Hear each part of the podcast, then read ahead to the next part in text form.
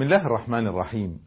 والحمد لله رب العالمين والصلاة والسلام على سيدنا محمد النبي الكريم وعلى آله وصحبه أجمعين. أهلا بكم ومرحبا مع صناعة النجاح. هذا البرنامج الذي يتحدث عن النجاح. كيف يصنع؟ نحن نظن أو كثير منا يظن أن النجاح يأتي فجأة أو يأتي بوراثة ولا غيرها. كلا هذا قد يحدث. لكن هذا النادر هذا هو الاستثناء. الأصل أن النجاح يصنع صناعة. يستغل الإنسان بعض الفرص اللي حواليه نعم لكن الأصل أنه ينجح بنفسه. كم من أبناء الحكام وأبناء الأثرياء فشلوا ولا يصلحون لشيء في الحياة. كم؟ هل كان أمر الوراثة كافيا لأن ينجحوا؟ أبدا. فنحن إذا في معادلة صناعة النجاح هذه نتكلم كيف نصنع هذا النجاح؟ وقد تحدثت لكم عن معادلة أساسية هي اختصار مفهوم النجاح. فقلت أن النجاح هو أن يتوازن الإنسان وينجح في أربعة جوانب. نجاح متوازن. أن ينجح أولا من داخل نفسه يتحكم بذاته يتحكم بإرادته يتحمل مسؤولية نفسه يقرر ماذا يريد. هو المسؤول عن تصرفاته هو المسؤول عن سلوكه. لا يلقي باللوم والأعذار على الآخرين. هذه أول خطوات النجاح. ثم نحن الآن في المفهوم الثاني من مفاهيم النجاح وهو أن ينجح في علاقاته. ينجح مع من حوله. وأما المفهوم الثالث الذي سنتحدث عنه لاحقا إن شاء الله هو مفهوم النجاح في الإنجاز في العطاء أن يكون له آثار في الأرض. والمفهوم الرابع والأهم أريد أن أختم به لأهميته وهو النجاح مع الله عز وجل نجاح في الآخرة. ما قيمة أن ينجح الإنسان في الدنيا ثم يكب على وجهه في الآخرة والعياذ بالله. سنفصل في هذه المفاهيم. فصلنا في المفهوم الأول ودعونا نفصل في المفهوم الثاني مفهوم التوافق الاجتماعي. ما قيمة أن الإنسان يكون في ذاته يظن أنه ناجح ويظن أنه صاحب مكانات وإمكانات وقدرات وإلى آخرة وحتى يمكن يصل إلى الشهرة والمنصب والأموال لكن كل من حوله يكرهه. عنده مشكلة مع زوجته أولادة فيهم عندهم انحراف آه، موظفين يطيعونه خوفا لا حبا ولا قناعة خوفا منه. ما قيمة هذا النجاح؟ النجاح فيه جزء من القبول. في حديث جميل للنبي صلى الله عليه وسلم يقول إن الله إذا أحب عبدا نادى جبريل قال إني أحب فلانا. فيحبه جبريل فينادي في أهل السماء إن الله يحب فلانا. فيحبه أهل السماء. ثم هكذا في الحديث يوضع له القبول في الأرض. يا سلام القبول في الأرض. الناس تحبه. حتى الذين يخالفونه لا يكرهونه. يخالفونه لكن ما يكرهونه. يعني في بعض الناس أنت قد تخالفهم وتكرههم. تبغضهم. تتمنى زوالهم. وفي ناس تخالفهم لكن عندك مشكلة حقيقية معهم. تخالف آرائهم تخالف أفكارهم لكنك ما تكرههم. هؤلاء الذين يسمون بأن لهم القبول في الأرض. يعني حتى عند الخلاف لا يفجروا في الخصومة. عاقلون. هذا هذا جزء من معنى النجاح في العلاقات. النجاح في العلاقات يتشكل بهذا أنه الناس تحبه أهله يحبونه زوجته تحبه أولاده يحبونه أهله وأرحامه يحبونه موظفين يحبونه من يعمل معه يستحسن العلاقة هذه وحتى المخالفين لا يكرهونه. هذا الذي نتحدث عنه. إذا وصل الإنسان إلى هذه المرتبة نجح نجاح أيما نجاح. وطبعا هذا النجاح في التوافق الاجتماعي درجات. كيف يصل الإنسان إلى هذه المسألة وإلى هذه المرحلة؟ يصل إليها بحسن الخلق بأن تكون أخلاقه عالية سامية. والنبي صلى الله عليه وسلم حدثنا أن الإنسان قد يبلغ بأخلاقه الحسنة ما لا يبلغ الصائم والقائم. هذا لا يقلل من شأن الصيام والقيام لكن يبقى حسن الخلق هو خلاصة الدين الدين المعاملة كما جاء في الحديث الصحيح الدين المعاملة حسن الخلق. ويصبح علاقته حميمة مع من حوله. حتى في كثير من العلاقات اللي الناس ما تفكر فيها إنها علاقات صداقة. أذكر مرة اني سألت واحد قلت من أعز أصحابك؟ قال لي فلان. قال لي وأنت؟ قلت له زوجتي. فليش ما تكون زوجتك هي أعز أصحابك ولا ابنك هو أعز أصحابك؟ لما نفكر في العلاقات بهذه الصورة سبحان الله تبدأ نظرتنا للعلاقات تختلف وتتركب بشكل جديد. هذه هي مفهوم أو هذا هو مفهوم النجاح الثاني النجاح في العلاقات. النجاح في العلاقات يبنى على أخلاق حسنة يبنى على المراعاة لمشاعر الآخرين. ما اسب ما أشتم. ما كان النبي صلى الله عليه وسلم بطعان ولا لعان ولا فاحش ولا بذيء. فالنبي صلى الله عليه وسلم كان يمثل حسن الخلق. شوفوا كان صلى الله عليه وسلم أب وزوج وكان صاحب ومستشار وقاضي وحاكم. وفي كل هذه الأمور كان ناجحا نجاحا غير عادي. هذا الذي نريد. ثم نريد أن هذه العلاقات تبنى على محبة. تبنى على محبة. ليس التمثيل يعني تعلمت أنا في الحياة سبحان الله كثير من الناس يحسنون التمثيل ويمثلون حتى في علاقات يمثل على زوجته إنه يحبها يمثل على أولاده يمثل على موظفينه إنه يعني محترمهم وكذا وهو بس يريد أن يعصر دمهم. في ناس يعيشون بهذه الطريقة طريقه التمثيل. وسبحان الله التمثيل والكذب كل حبله قصير. إذا ما صدقت العلاقة وخرجت من قلب سبحان الله ما تدوم ما تثبت. هذه مقدمات لهذا الموضوع الخطير موضوع بناء العلاقات وهو من أسس النجاح في الحياة ومن أسس صناعة النجاح أن ننجح في علاقاتنا. ولكي نفهم هذه المسألة بشكل أعمق دعونا نتذكر أن لكل إنسان مفتاح. هناك مفاتيح مفاتيح لهذه العلاقات مفاتيح للتوافق الاجتماعي هذا.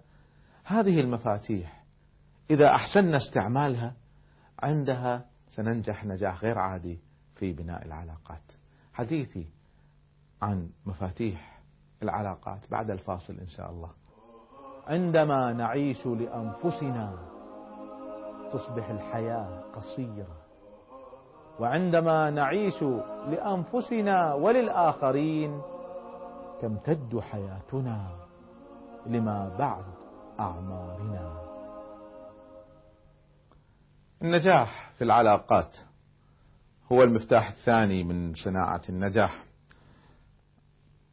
وعكسه الفشل في العلاقات.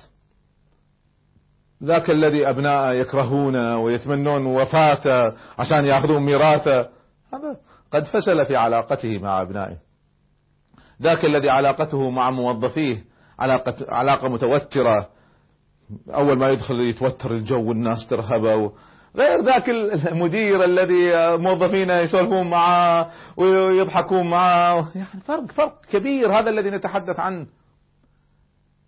إذا عرفنا كيف نستعمل المفاتيح سبحان الله كل إنسان له مفتاح كل إنسان له مفتاح.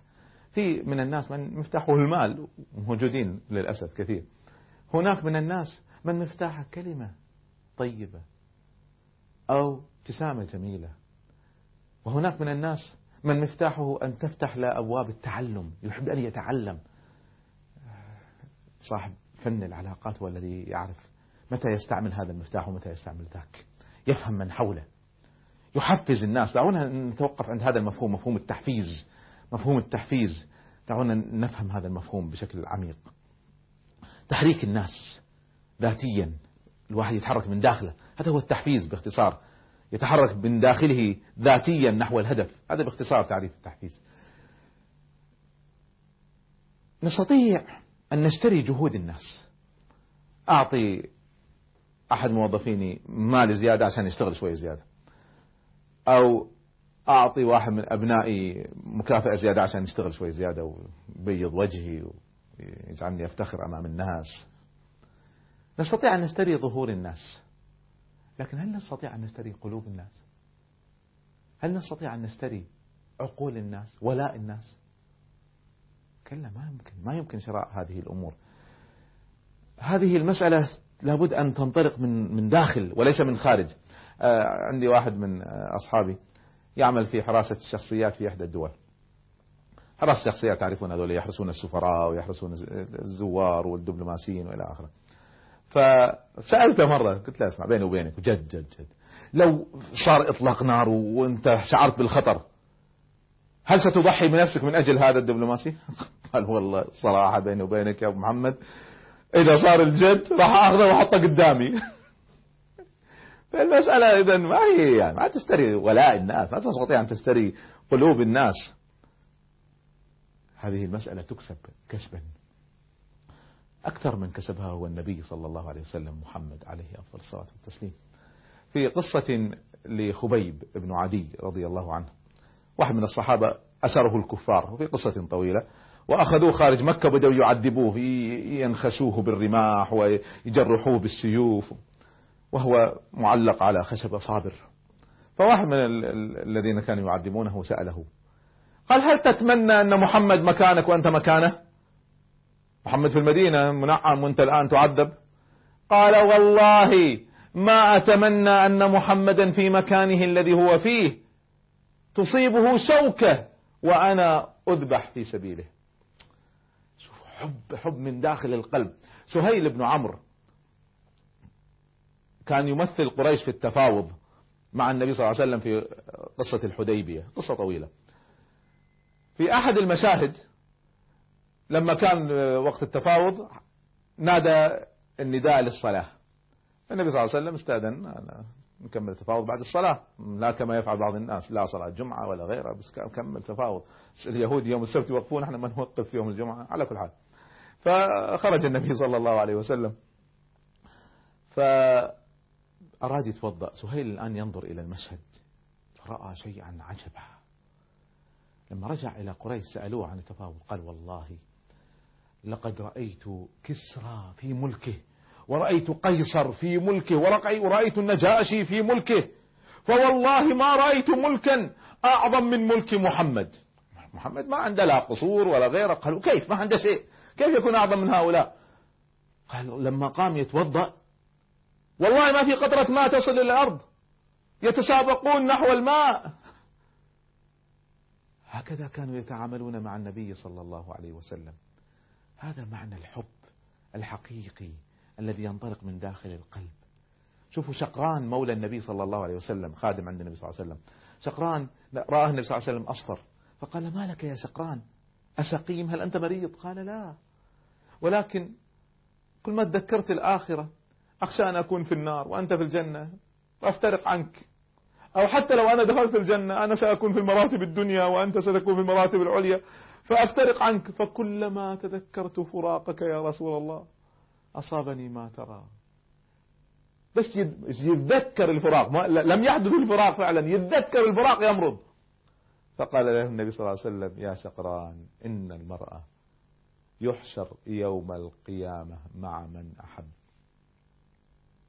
كل واحد مع حبيبه يوم القيامة. فلينظر من حبيبك؟ إذا كان أحبائك فاسقين فاسدين أحذر. لأنك قد تكون معهم والعياذ بالله. إذا باختصار التحفيز الحقيقي هو الذي من من داخل النفوس الذي يبنى على محبة ويبنى على علاقة صادقة صحيحة. هذا المعنى نتحدث عنه بمزيد من التفصيل بعد الفاصل إن شاء الله. قال رسول الله صلى الله عليه وسلم من استعاذ بالله فأعيذوه ومن سأل بالله فأعطوه ومن دعاكم فأجيبوه ومن صنع إليكم معروفا فكافئوه. إذا لا نستطيع أن نشتري قلوب الناس. قلوب الناس تكسب تكسب بالخلق بالمحبة بالتعامل تكسب نعم كثير من الناس للأسف يستعمل أسلوب التحفيز من الخارج باستعمال المال. حتى يعني سبحان الله حتى في تعاملنا مع أطفالنا أحيانا نستعمل هذا الأسلوب. يعني يأتي الأب لابنه إذا نجحت راح أعطيك كذا. طيب إذا فشلت؟ ما أحبك. ولا يأتي بالشهادة أبعد عني أبعد عني ما أبي أشوفك. إيش هذا؟ كأنك تقول للابن أو للبنت حبك مشروط. حبك مشروط. إذا أحسنت أحببتك أحببتك وإذا لم تحسن لم أحبك. إيش؟ ما هذا؟ العلاقات لا تبنى بهذه الطريقة. الحب الحب لازم يكون حب بدون شروط بدون شروط الحب. إذا فعلت كذا حبيتك وإذا فعلت كذا ما حبيتك إيش؟ هكذا هكذا تهدم العلاقات. والذي يحرك بالمال سيستمر ينظر إلى المال. يعني هذا الطفل الذي تعود أنه ما يدرس إلا إذا حصل مكافأة. في الوقت اللي توقف المكافآت لن يحصل. إذا مات الأب لا سمح الله ولا صارت مشكلة ولا افتقروا ولا غيره ما استطاع. المفروض يتوقف الولد ما يعمل شيء صح؟ لأنه متعود أنه يتحرك من الخارج. أريد أن أعود أبنائي. إذا نجحتم نجحتم لأنفسكم. وإذا بعض الأولاد بدأ يتفلسف كذا يعني أنا ما ما راح أدرس. لا تدرس. لا تدرس أنت في النهاية أنت راح تفشل بدل ما تحصل مناصب والمكانة وكذا راح تكون في هامش الحياة. في النهاية هذه قراراتنا إحنا إحنا نقرر. لازم نعود الناس إن هم أصحاب القرار. فالتحفيز يأتي من داخل الإنسان. طبعا ليس كل الناس سيتحركون ليس كل الناس سيحبوني ليس بالضرورة هذا يعني. النبي صلى الله عليه وسلم وهو من هو لم يحب من قبل الجميع. كان بعض الناس يكرهونه ويبغضونه. هذا طبيعي في الحياة. لكن نحن نتحدث عن العلاقات السوية. في بعض الناس يكرهونه بسبب الدنيا بسبب عصبية قبلية إلى آخر حزبية. فهذا يخسر في العلاقات. أعظم طريقة لتحفيز الناس من داخلهم هو أن نعطيهم صلاحيات. خليه هو المسؤول عن تصرفاته. هو المسؤول عن ما يفعل. الولد هو المسؤول عن تصرفاته البنت هي المسؤولة عن تصرفاتها هم المسؤولين عن نتائجهم هم المسؤولين عن اختباراتهم هم المسؤولين عن واجباتهم بعض الناس هم يحلوا الواجبات نيابة عنهم لا أنا أساعدهم لكن ما أحلها نيابة عنهم. خلي الواحد يكون منطلق من داخله. هكذا تبنى العلاقات تبنى العلاقات بأن لا ننوب عن بعض. مو أنا أتولى مسؤوليته وأدير شؤونه عشان يحبني. بعض الآباء والأمهات يظنون أن بهذه الطريقة إحنا نمارس الحب. أنتم تمارسون تخريب سامحوني. لأنكم قاعد تصنعوا من إنسان إنسان لا يعتمد على نفسه يعتمد على الآخرين. أذكر مرة سألت إحدى الأخوات كم ساعة تدرسين أولادك كل يوم؟ قالت أربع ساعات تقريبا. قلت لها تعرف أن أنت السبب في فشلهم؟ أنت السبب. لما تكونين بهذه الطريقة أن أنت قاعدة تتحملين مسؤوليتهم. صرنا إحنا نذاكر نيابة عنهم. صار وقت امتحانات لنا مش لهم. يعني هذا فشل فشل في بناء العلاقات عندما نظن أننا بهذه الطريقة ننجح أو ننوب عنهم. كل إنسان إذا له مفتاح. هناك من الناس من نستطيع أن نحركهم بالكلمة الحلوة. كيفك يا ابني؟ الله يحفظك الله يرضى عليك الله. كلمتين دعاء. ما شاء الله عليك. أحسن. يعني سبحان الله يعني لاحظت ظاهرة عند بعض الآباء أنهم إذا أحسن الأولاد لا يذكرون شيئا. إذا أساءوا سبحان الله جاهزين يكتشفوا الخلل والفشل. هذا خلل. هذا خلل شديد أن أن تبنى العلاقات بهذه الطريقة. دعونا نكمل في هذا المفهوم بعد الفاصل إن شاء الله. تستطيع أن تشتري ظهور الناس وأيدي الناس ولكنك لن تستطيع أن تشتري قلوب الناس وولاء الناس. مفهوم أن الناس لهم مفاتيح هذا مفهوم حتى في الدين أساسي. ولذلك شوفوا في الدين في ترغيب وترهيب في جنة ونار.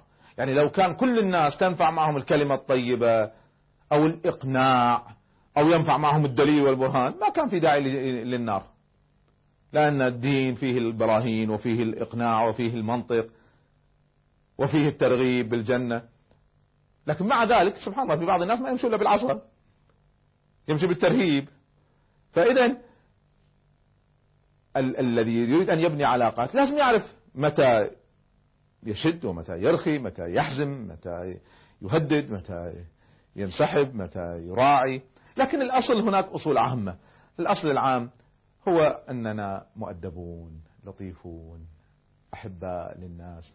نرعاهم من داخل قلوبنا من بصدق ليس بتمثيل. هذا هذا أصل بناء العلاقات.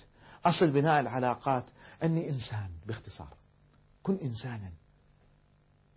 الإنسانية التي تستشعر أن الذي أمامي ليس آلة وليس حيوانا يحرك بالعصا وإنما عنده عقل وعنده منطق وعنده مشاعر وأحاسيس تجرحه الكلمة السيئة وتؤذيه الصرخة وتزعجه النصيحة أمام الناس. تذكري لمثل هذه المعاني يجعلني أغير. النبي صلى الله عليه وسلم كم كان وهو عندما يرى تصرف خاطئ من شخص معين أول ما يبدأ به هو التنبيه العام. ما بال أقوام يفعلون كذا وكذا؟ ليش في ناس يفعلون كذا؟ ما يقول فلان ويهدده ولا يعاتبه طبعا يفعل هذا بعد ما يتكرر الأمر فيعاتب بعض الناس. لكن ما بال أقوام؟ حتى لما يعني يريد أن يشجع يقول نعم الرجل فلان لو كان يعمل كذا. يا سلام. فكانوا الناس يتدافعون نحوه ويتعلقون به. يأتي يأتي الكافر يدخل يرى النبي صلى الله عليه وسلم يقول أشهد أن لا إله إلا الله وأن محمد رسول الله. فقالوا يعني ما سألت ما فهم قال ما هذا بوجه كاذب الصدق يتجلى من وجهه. الأحاسيس الإنسانية صادقة في مشاعره. العلاقات تبنى من منطلق داخل القلب. من الصدق من المحبة بلا تمثيل. مزيد من مفاهيم فن النجاح وفن بناء العلاقات في حلقة قادمة إن شاء الله مع صناعة النجاح. استودعكم الله والسلام عليكم ورحمة الله.